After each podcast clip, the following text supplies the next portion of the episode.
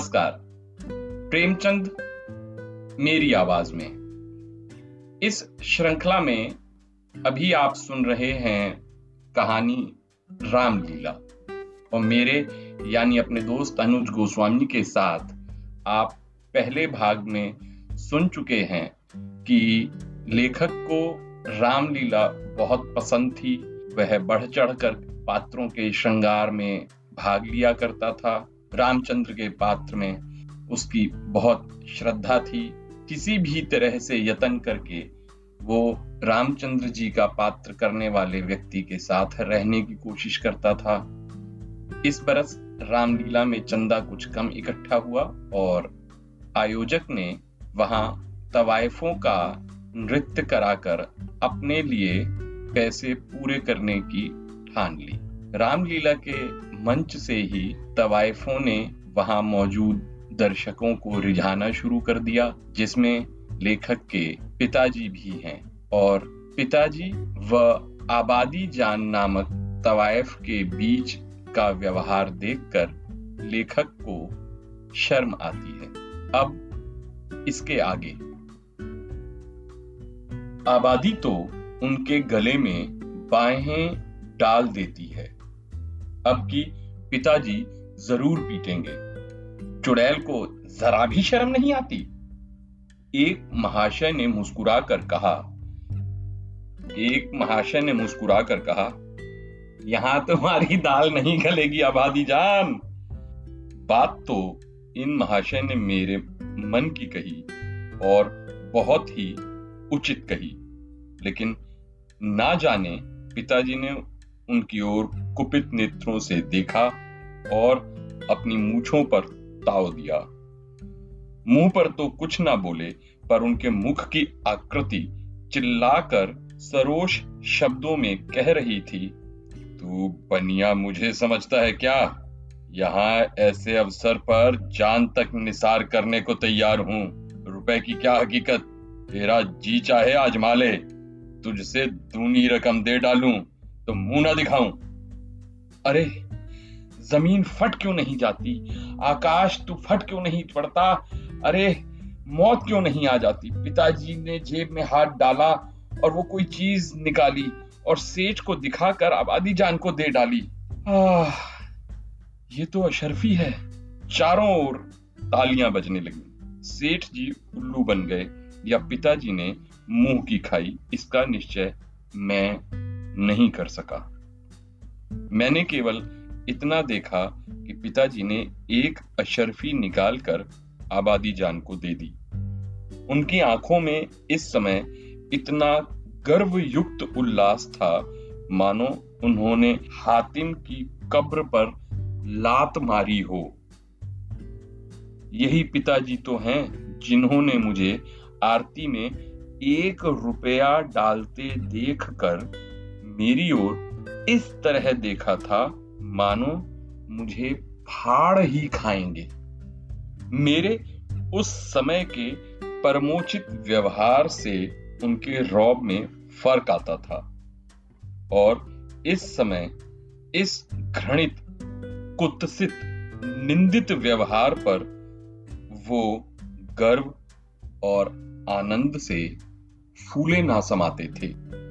आबादी जान ने एक मनोहर मुस्कान से पिताजी को सलाम किया और आगे बढ़ी। मगर मुझसे वहाँ बैठा न गया। मारे शर्म के मेरा मस्तक झुका जाता था।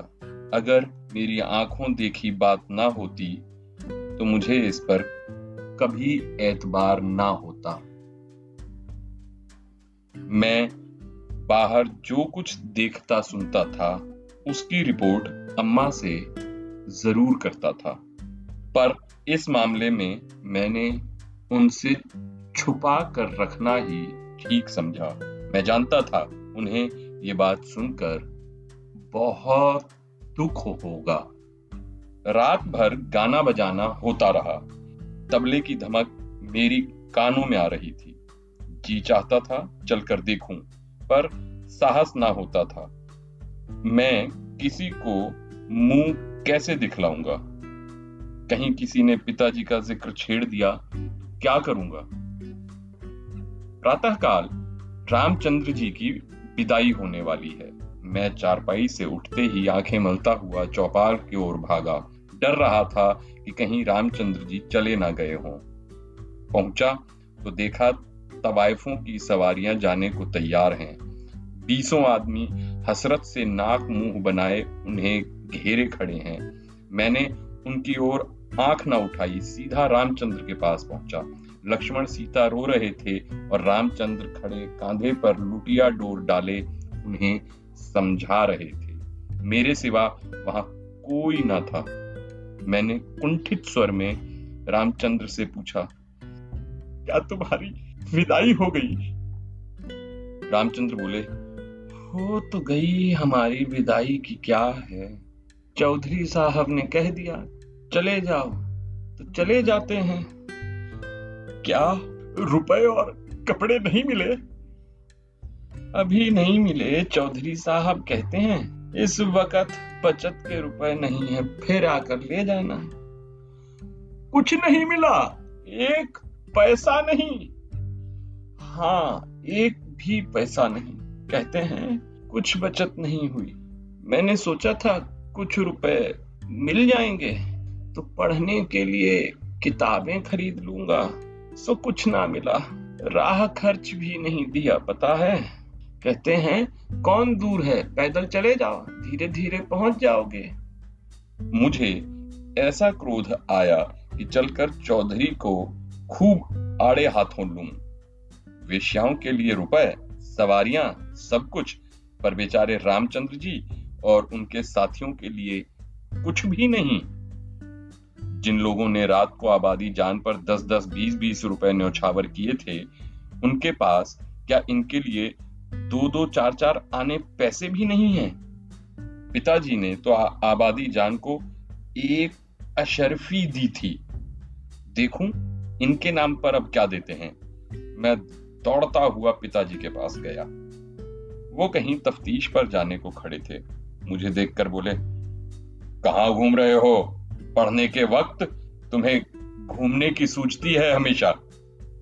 मैंने कहा, गया था चौपाल। रामचंद्र जी विदा हो रहे हैं। उन्हें चौधरी साहब ने कुछ नहीं दिया। तो तुम्हें इसकी फ़िक्र क्यों पड़ी है? वो जाएँगे कैसे? उनके पास तो राह खर्च के लिए भी पैसे नहीं है। कुछ खर्च भी नहीं दिया। ये तो चौधरी साहब की बेइंसाफी है। आप अगर दो रुपए दे दें तो उन्हें दे इतने में शायद वो आराम से घर पहुँच जाएँगे। पिताजी ने तीव्र दृष्टि से देखा और कहा, जाओ, अपनी किताब देखो। मेरे पास कोई रुपए वुपए नहीं है। ये कहकर घोड़े पर सवार हो गए। उसी दिन पिताजी पर से मेरी श्रद्धा उठ गई। मैंने फिर उनकी डांट डपट की परवाह कभी नहीं की। मेरा दिल कहता, आपको मुझे उपदेश देने का कोई अधिकार नहीं है। मुझे उनकी सूरत से चिढ़ हो गई। वो जो कहते, मैं ठीक उसका उल्टा करता। यद्यपि इससे मेरी ही हानि हुई, लेकिन मेरा अंतकरण उस समय विप्लवकारी विचारों से भरा हुआ था। मेरे पास दो आने पैसे पड़े थे। मैंने पैसे उठा लिए और जाकर शर्माते शर्माते रामचंद्र जी को दे दिए। उन पैसों को देखकर रामचंद्र को इतना हर्ष हुआ कि वो मेरे लिए आशातीत था। वो दो आने पैसे लेकर उन तीनों मूर्तियों ने विदा ली। केवल मैं ही उनके साथ था जो कस्बे के बाहर तक उन्हें पहुँचा आया। उन्हें विदा करके लौटा तो मेरी आँखें सजल थीं, पर हृदय आनंद से उमड़ा हुआ था। तो दोस्तों, ये थी कथा सम्राट मुंशी प्रेमचंद की एक और अमर कहानी, रामलीला। अगली कड़ी में कोई और कहानी लेकर के आपके साथ रहूँगा। तब तक के लिए अपने दोस्त अनुज गोस्वामी को इजाज़त दीजिए। नमस्कार।